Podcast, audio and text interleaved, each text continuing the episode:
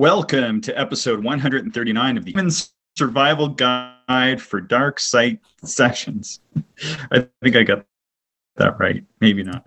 I'm Chris, and joining me is Shane. We are amateur astronomers who love at the nighttime sky, and this podcast is for anyone else who likes going out under the stars. How are you, Shane? Not bad, not too bad. I think you broke up a little bit during that intro, um, so I'm not sure if that'll come through on the recording. But in case, uh, in case it doesn't, um, uh, so do you, want me to redo it? I'll just I'll just spit it out here. Just uh, this this episode is is okay. Simon's survival guide for dark site sessions. So um, we got an email from one of our listeners, and it's a pretty good email about um, you know dark sky observing with you know larger telescopes than what you and I have been talking about recently, and uh, just kind of you know uh, what, what, what are the essentials how do we plan how do we pack all that kind of stuff so i think uh, i think this is a pretty cool topic yeah, I think it's pretty good and, and pretty fitting for me because, uh, like I was saying, you know, this is the second podcast we're recording. I'm actually at my dark uh, site, my reasonably dark site, I should say. And uh, I'd come out here to do some writing, and it it actually ended up clearing off, and I'd forgotten my red light.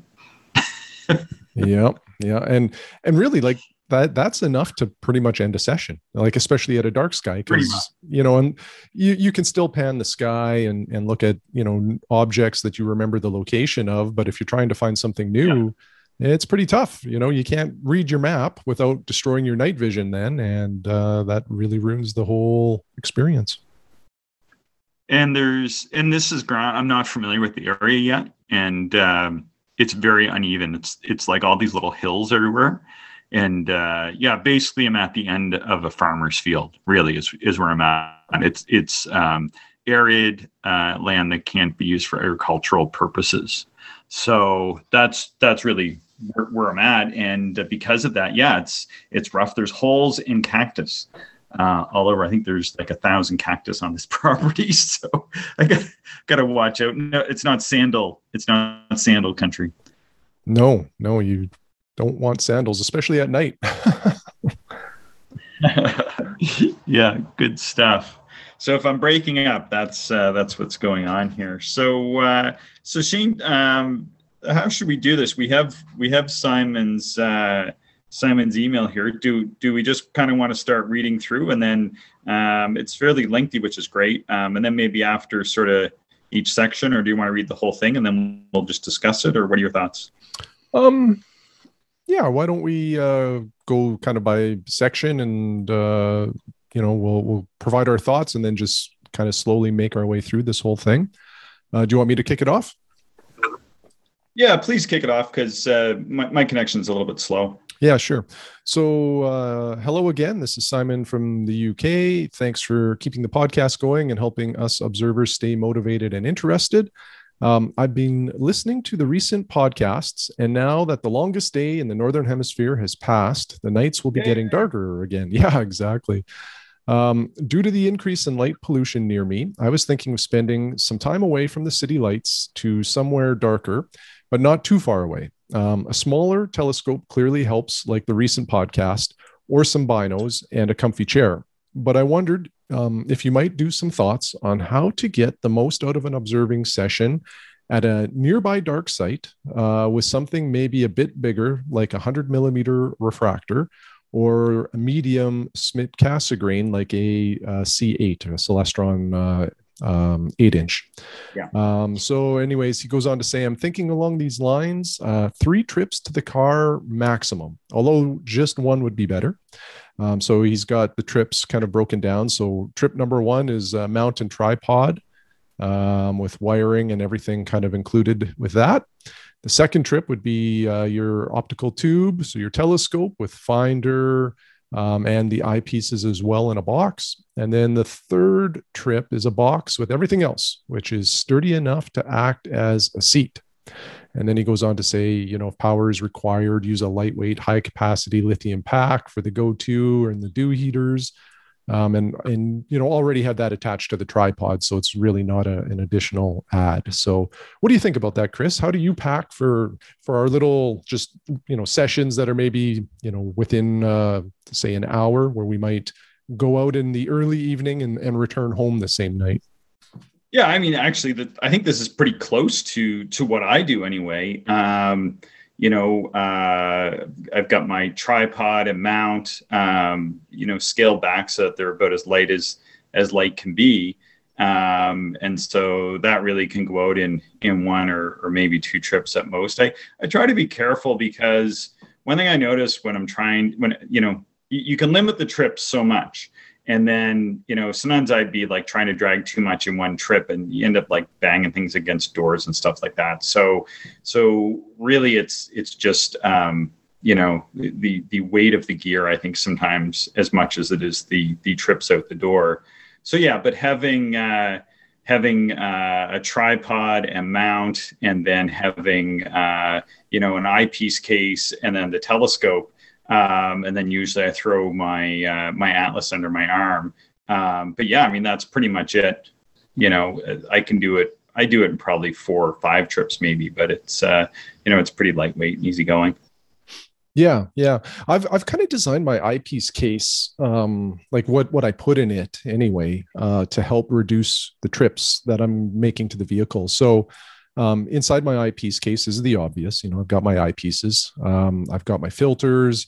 Uh, I've got uh, you know little cleaning things in case an eyepiece has some dust on it.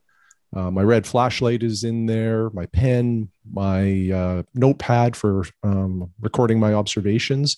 Um, kind of all of the miscellaneous stuff like that is all in the eyepiece case. Um, it has a, a shoulder strap, so I can put that over my shoulder and then typically the tripod uh, and the telescope are in my hands you know like telescope is in its bag it's in one hand tripod is in the other out mm-hmm. to the mm. car uh, load that up yep. back indoors grab the chair and i have uh, uh, it, it, it's a container for my like my uh, atlas and my observing lists and all of that stuff uh, so that comes, and then you know, bottle of water and a granola bar, and uh, away I go. So the uh, the short the short trips outside of town is is pretty easy for me. Um, yeah. I used to overdo it a little bit, you know, like I might bring you know a telescope and binoculars, or maybe I'd bring a big telescope and a little telescope. But you know, the reality is with those sessions, they're just not long enough to really you know weren't bringing a whole lot of gear you know and yeah. and really i probably don't even need to bring my eyepiece case for the most part because uh, for those sessions i'm i'm likely just using a couple of eyepieces you know like yeah. a wide field one and then i'll i'll maybe put in my zoom eyepiece for a, a wider uh, variation in my focal lengths but really you know it's it's it's just not a super intensive session when i do those ones um, now it might be a little different, I guess, if I plan to stay out the whole night. But usually on those sessions, I'm only going out until I'm I'm starting to get to that point where it's like, you know, I still have to drive and I'm getting pretty tired and I don't want to, you know, make this a yeah. dangerous return. So, you know, it's a bit of a balance with making sure yeah. you have enough energy to drive home, which is why those sessions for me anyway are not uh, super long. Yeah, I mean, I'm I'm a little bit lucky because uh, like like near my house, I can drive less than 20 minutes and be under a magnitude six sky. Um, that was a little bit by design. Like when we we bought the house, we kind of bought it halfway between um, where we'd be working and and like dark skies. So I'm about 15 or you know so minutes to work, and I'm about 15 minutes to where uh, the sky starts getting uh, pretty decent. And uh, yeah, so I'll even get up uh, at night and drive out and and of observe under Mag Six skies. So um, yeah, I kind of hear this where yeah, sometimes I'll just like pack the car and, and leave it like you know in the garage and then yeah I go out hop in and then and then drive out at uh, like one o'clock in the morning sometimes do a couple hours and and then and then drive home so it's uh, it's nice to to only have to have to go that far but yeah if you're going you're going much more than 20 minutes or so, yeah, it gets it gets to be a bit of a drag and and definitely fatigue. Uh, definitely, you know, my opinion. Anyway, once you get much beyond 20 minutes, um, that that can definitely become uh, a bit of a hazard here. So, uh, but yeah, I do like to do longer sessions um, for sure. Like if I'm going out, typically it's going to be at least two or three hours. Mm-hmm. Um, mm-hmm. So you know, I might bring in a, a, little bit more in the way of gear, and I'll always bring a pair of binoculars with me, and uh, you know, now my observing chair and that sort of thing, just just to kind of have that. And often I'm taking a table too, but you know, and it all depends on where somebody lives and safety and security things and you know, how comfortable you are doing this. But sometimes I leave some pretty basic stuff, like in my car. Like I'll mm-hmm. leave. Sometimes I leave my uh, like a like a chair in the car. I, I, my cars all have red flashlights. Don't have my car this weekend, so that's why I forgot my red flashlight. Um, and uh, you know just just some stuff like that. I always keep like a few things packed in there like uh, you know uh, some like you know uh, advil. Actually this is one thing i keep meaning to mention or tylenol or whatever your your headache uh, reduction medication of choice is. Um, this is a, a, game changer one night for you anyway and that is that um, you, eventually you'll have a night where you go observing and you get out there and you set up and you get a headache that's so bad you just tear down and drive home. And that happened to me once and uh, it was like literally just bad enough. And we all have headaches from time to time and it was just bad enough that you know you don't want to observe. And so i think that uh, in everybody's kit they should put whatever relieves their their headache. Um, and I remember talking about this with somebody, and it, and it turned out I was like the only one that in my group that didn't have that. And I've certainly, uh, I think on one night I borrowed some some Advil or Tylenol from somebody, and then now I always make sure I have uh, I have a few packed packed away with me when I'm when I'm going on those trips because um, sometimes, yeah, like you can get a headache, and or something silly or stupid like that can can uh, uh can end a session, you know, pretty quick. So um, yeah, I think I think you know um, I think it's good to try to limit the trips. You know, and and I was actually thinking when I when I first read this bit by Simon, I was thinking about our trips down in, into the grasslands actually a little bit more so than maybe what he was he was talking about. I don't know what your thoughts were on that. Yeah, yeah. You know, I think we can split this up into sort of two parts. Like one is just the evening trip, and then one is maybe a weekend trip or something like that. Um, and I think we've, I think a previous podcast we talked a little bit about the weekend trip, but you know, you and I are planning one here real soon, so it's probably a good time to revisit it.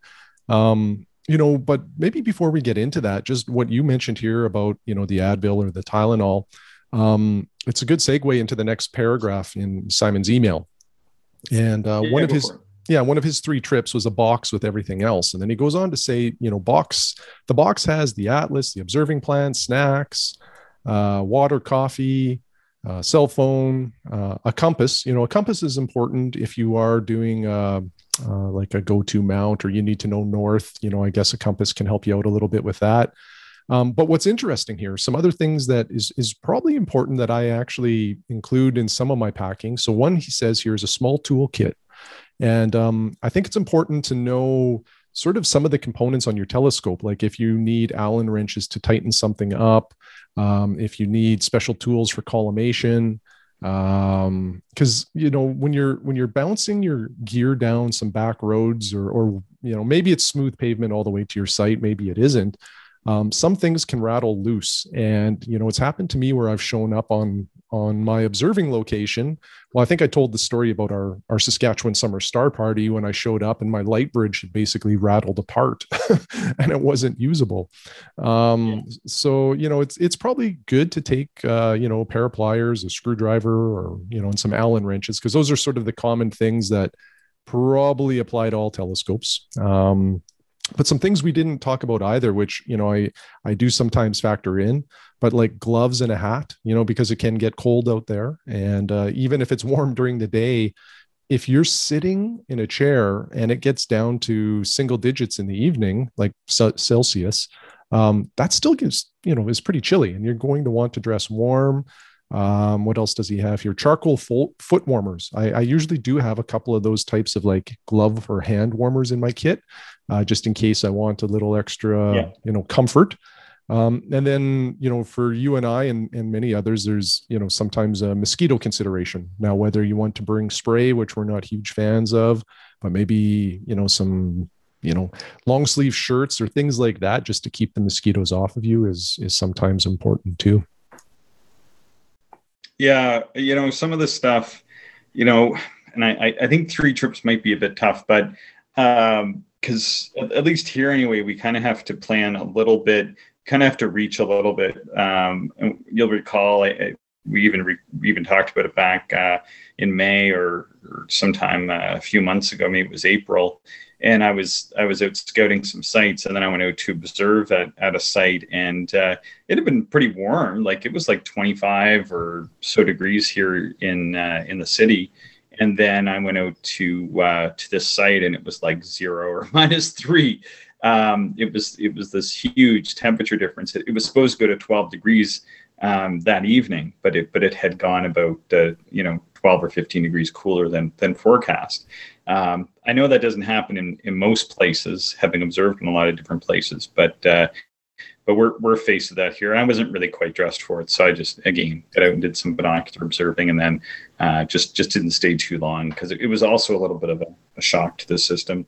Yeah, and having lots of water, I think that's there's there's a few things that I've really learned about about going and, and observing. I, have learned some things from you. I've learned some things from my my past observing friends. But um, you always have you're the water guy. You know, you always have extra water.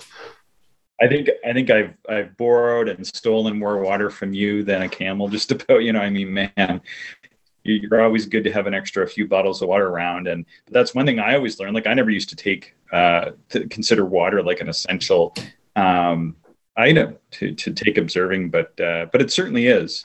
Um, you know, along along with some of this some of this other stuff. And I also think um, that's sort of the one thing from you. My my friend Graham uh, taught me about uh, always bringing a pair of lined pants, whether they're like a lined jean or a lined, uh, not just windbreaker, but a lined windbreaker with like a fleece lining and that sort of thing, because um, those can really extend a session. Had actually forgotten.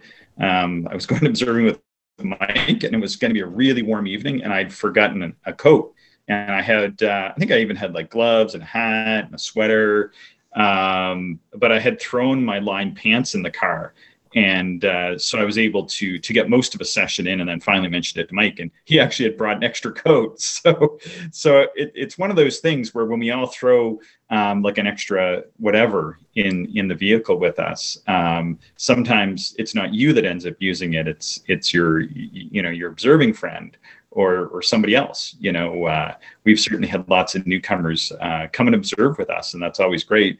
Um, and often they're the recipients of whatever extra gear we have, right?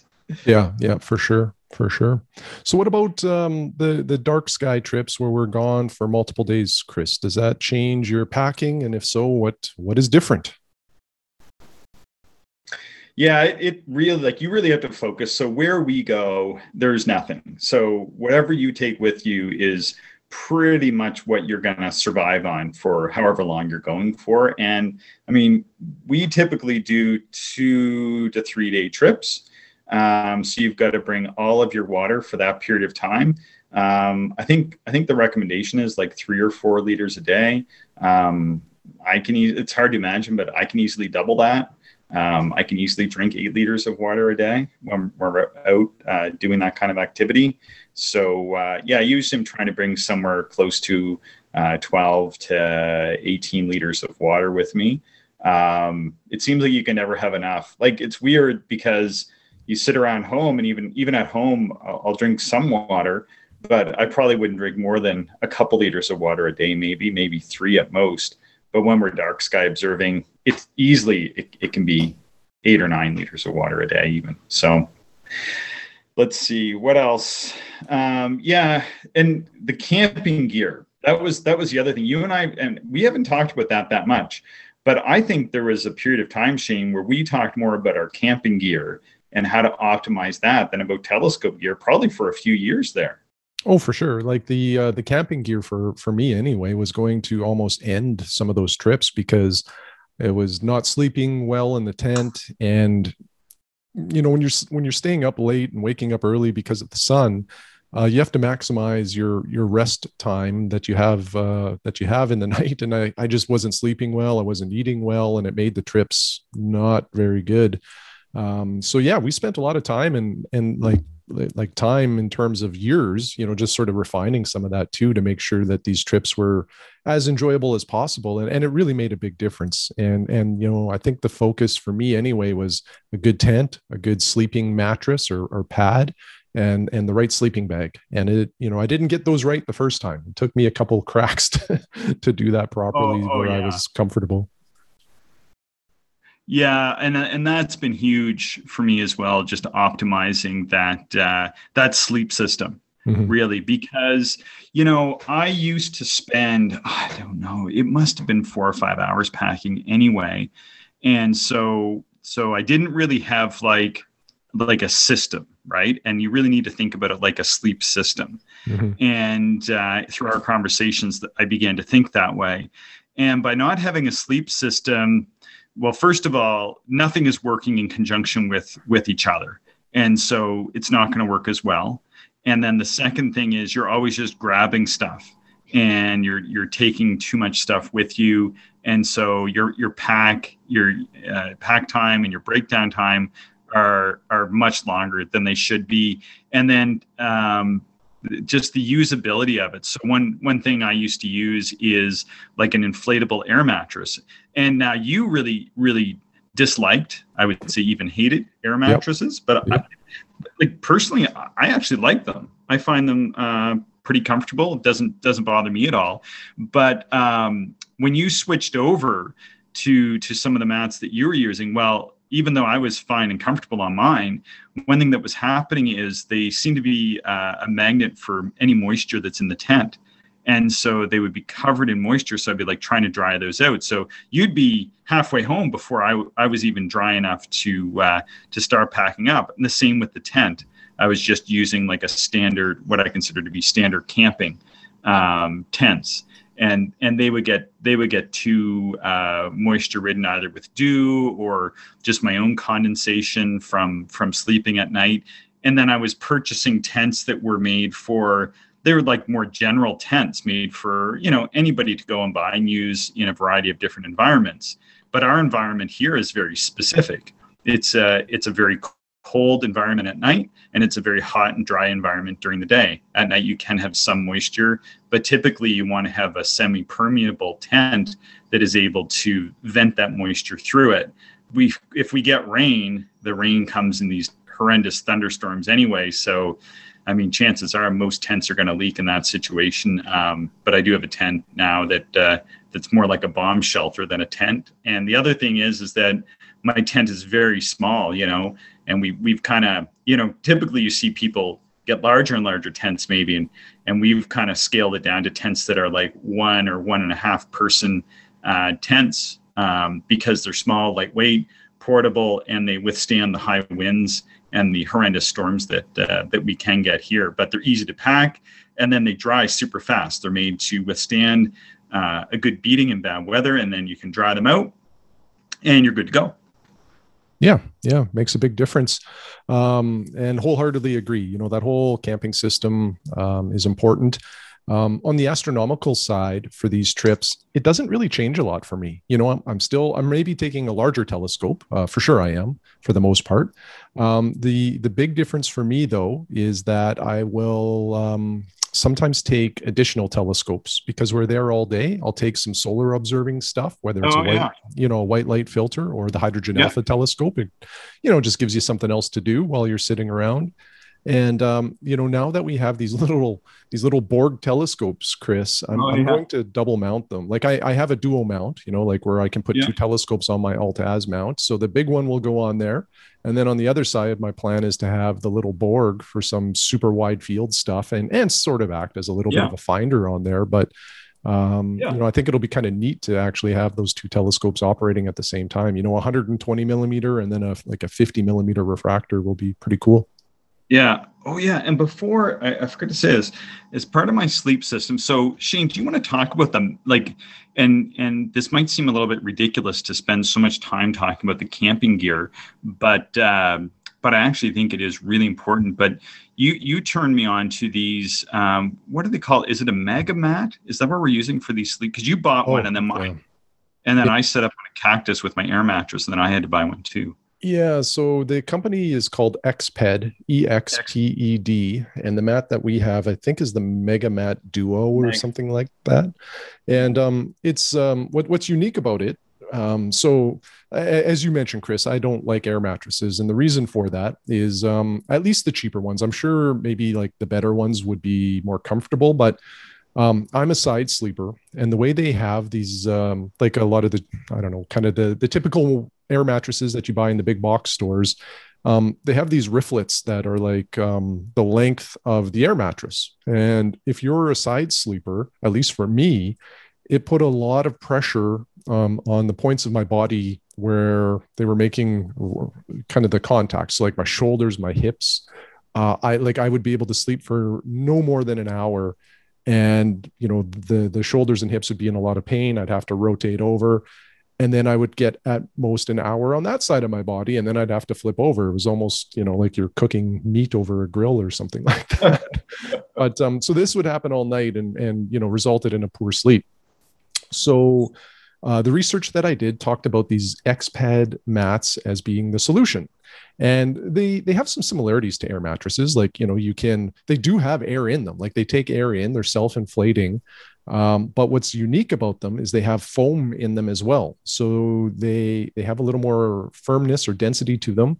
And for side sleepers there's just not as much pressure added uh, you know to your shoulders and hips and i you know i have to say i, I was somewhat skeptical uh, maybe fairly skeptical that this would solve my problems um, but lo and behold, it did. Uh, it really made the world of difference for me in terms of comfort. Um, and then the other thing that these provide is, uh, I think, um, don't quote me on this, but I think the R value, so like the insulating factor, you know, how well does it keep the cold away from you? Because you know you're still on cold ground and at night that cold will come through an air mattress yeah. and uh, we'll we'll make it a little chillier yeah. Um, these Expeds, I think, have the highest R value, or if it's yeah. not the highest, it's it's like you know right up there, and uh, it makes it a lot warmer or or more comfortable. Again, you know, um, so that the, your your your temperature on top of that thing is consistent. Whereas sometimes, like on an air mattress, the part touching the mattress is cold, but then you know the the part of your body that's away from the air mattress might be too warm you know and it's it's uh it was a hard balance so anyway yeah that mattress was a game changer it you know you pay for it, it it's not insignificant especially um, when you compare the cost of a again just a, an air mattress at a big box store but um, I have zero regrets. And if that air mattress ever got wrecked or, or, or, you know, lost or whatever, I'd replace it without thinking twice. Yeah, and and you know, you you bought it and you said, "Oh, you really should get one of these." And I was like reasonably comfortable, but um, so my comfort level was fine, but uh, my issue was that I I get cold when I sleep, and we're going to bed, and sometimes you know, I mean, we've gone observing to minus four, minus five, and uh, crawled in, you know, I've crawled in my tent when I'm looking at the temperature, um, you know, several digits below zero uh, Celsius and uh, and I just found the the air mattress to be absolutely brutal in those conditions because it just is like taking any extra heat out of you and uh, and and putting it out into the outside air. And then um, when that air mattress went, I I really hemmed and hawed and thought, well, Shane says this one's really good, and he's pretty picky about his sleeping. Um, so I bought one, and I could not believe how comfortable it was. Like some people in the reviews say it's more comfortable than their bed at home, and uh, yeah, I would say it's it's um, one of the most comfortable things I've ever slept on. Air mattress, regular bed, it, you throw everything in there. It's one of the most comfortable things. Like you do pay for it, but you know one of the things to think about in relation, and and that you and I talked about um, between us, but not on on the podcast, is is that uh, we uh, we're not going and staying in a hotel, right? Like this is this is where you're spending the money. You know, sometimes you know we're going and just camping on land somewhere so we're not even paying for for a campsite or something like that. We're just throwing up a tent for for 10 or 12 hours or something like that. And then you know uh, you know this this is a good place to put to put some money and that was a few years ago now and mine's still just like new. Yeah yeah it's held up really well. And um, yeah like i mentioned too like for me it, it it seriously was coming down to the point where i was no longer going to make those trips because i was I was just a mess, you know, by the end of them. And, and even like the first night of astronomy was okay, but you know, I, I, would start to think about I'm going to have a bad sleep. So I was ending the sessions early. And then the second night I was just, you know, super tired because the previous night I didn't get a good sleep. And and um, I, I know we probably harp, or it seems like maybe we harp on this too much about you know the the value of a good sleep on these trips, but um, it yeah. it's really important for me, and that's why I think we talk about it a lot because it's important for you too, and and it it really makes yeah. a difference. and the other thing I got to mention, so it was was not only mattress, but I bought um, what's called a camping quilt. I moved away from a sleeping bag. I really mm-hmm. don't like sleeping bags at all. Uh, I never did. I just, you know, I thought this was part and parcel of camping, and I I found that a lot of people had moved to these camping quilts, especially people um, like myself who who tend to get cold at night and also don't like sleeping bags. So the problem with a sleeping bag for me is that I find it kind of constrictive and I, I, think I really move around a lot when I sleep or something. And I don't like it. Like I would just wake up kind of pushed all against my sleeping bag in weird directions. Or I would actually in my sleep like unzip the sleeping bag and pretty much get out of it, um, which which would end up getting pretty cold. Um, so I bought one of these camping quilts. Mine's by a company named Bandit Quilts and uh, it actually wasn't any more expensive than a than a high quality sleeping bag but they custom make it you send them like your your sizing and they custom make it for you and it has uh, uh, some sort of uh, proprietary material in it and it, it looks like it's nylon but it feels like fleece it's really strange because you look at it and you think it's going to feel like nylon but it doesn't it actually feels like this super soft material it's it's really strange you look at it and then you feel it. It doesn't feel at all like what it looks like. Mm-hmm. Um, and so I have one that's good down to, I think it's like negative 12 or negative 14 uh, Celsius. Um, I didn't want to go any colder because uh, I thought it might be too warm in, in the summer. But I, I found uh, between the mat and the bag, yeah, it's that's been a good combination. Anyway, um, should uh, should chat a little bit more about astronomy stuff, I guess. But I think the camping is very important. Yeah, totally agree yeah totally agree and, and, and like i said too like really for um for my astronomy stuff it doesn't change that much um from a, a normal trip you know just out uh out like an hour outside of town um you know my dark sky my my dark sky uh, gear is basically the same except maybe i'll bring uh, you know, an extra telescope or two, um, just because you're you're there that much longer and and you're going to use it probably. Yeah, the thing that I'll bring more of I you know I often use filters. Um, I don't use filters as much, like just around house, or even if I go out for an hour, I might use a filter. Um, but when we go to dark sky sites, like I'll, I bring all my filters, and I because we have longer sessions, it's a little bit easier. I end up using them more. Yeah, exactly. And you know, you I, I feel like when you're on those trips, you don't want to be without, or you don't want to regret leaving something at home because you know you make such an effort to get out to those uh, dark skies, and the dark skies are so amazing to observe under. You want it to be the best session possible. So you know, in that regard, you you bring the gear. Yeah. One thing I will say, um, sort of com- combining the, both the camping and the and the astronomy. One thing that that you can find is uh, is at campsites sometimes um, your camping location isn't uh, as cracked up as, as you want it to be for uh, for doing astronomy. So one thing to do is try to plan ahead a little bit. Either you can, sometimes you can even go on Google uh, Maps or whatever, and then actually go through the campsites to see which which one would work best. Um, and or sometimes you can call like uh, whether it's a national park or provincial park or something and either a see if there's sites that would work best for this because sometimes they actually have dark sky campgrounds like i know at the cypress hills uh, interprovincial park here in saskatchewan they have a dark sky campground um, I, I, don't want to say anything else, but I know some other some other places are working on dark site uh, campgrounds. I think that's that's really cool. I know that uh, that that's an idea that's taking off, like we were talking before about astronomy becoming um, more of a, of an interest after you know during the pandemic and hopefully retaining after the pandemic. So uh, I've heard from some parks that are actually considering um, creating that that option for people. Um, and then uh, as well, sometimes you can contact the park um, or wherever it is you're going to to find out about local sites.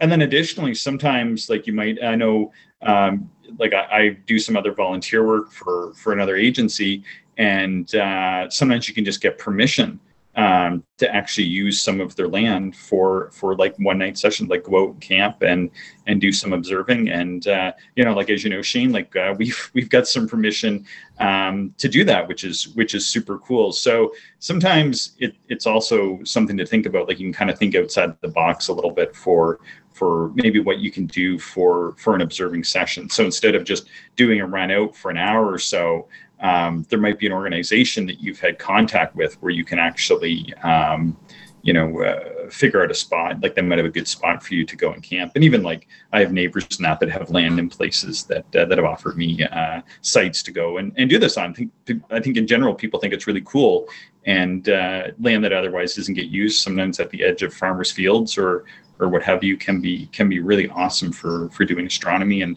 I think sometimes people are just really excited to hear that uh, that you can make use of this and uh, and we'll give you permission to to go and use those lands.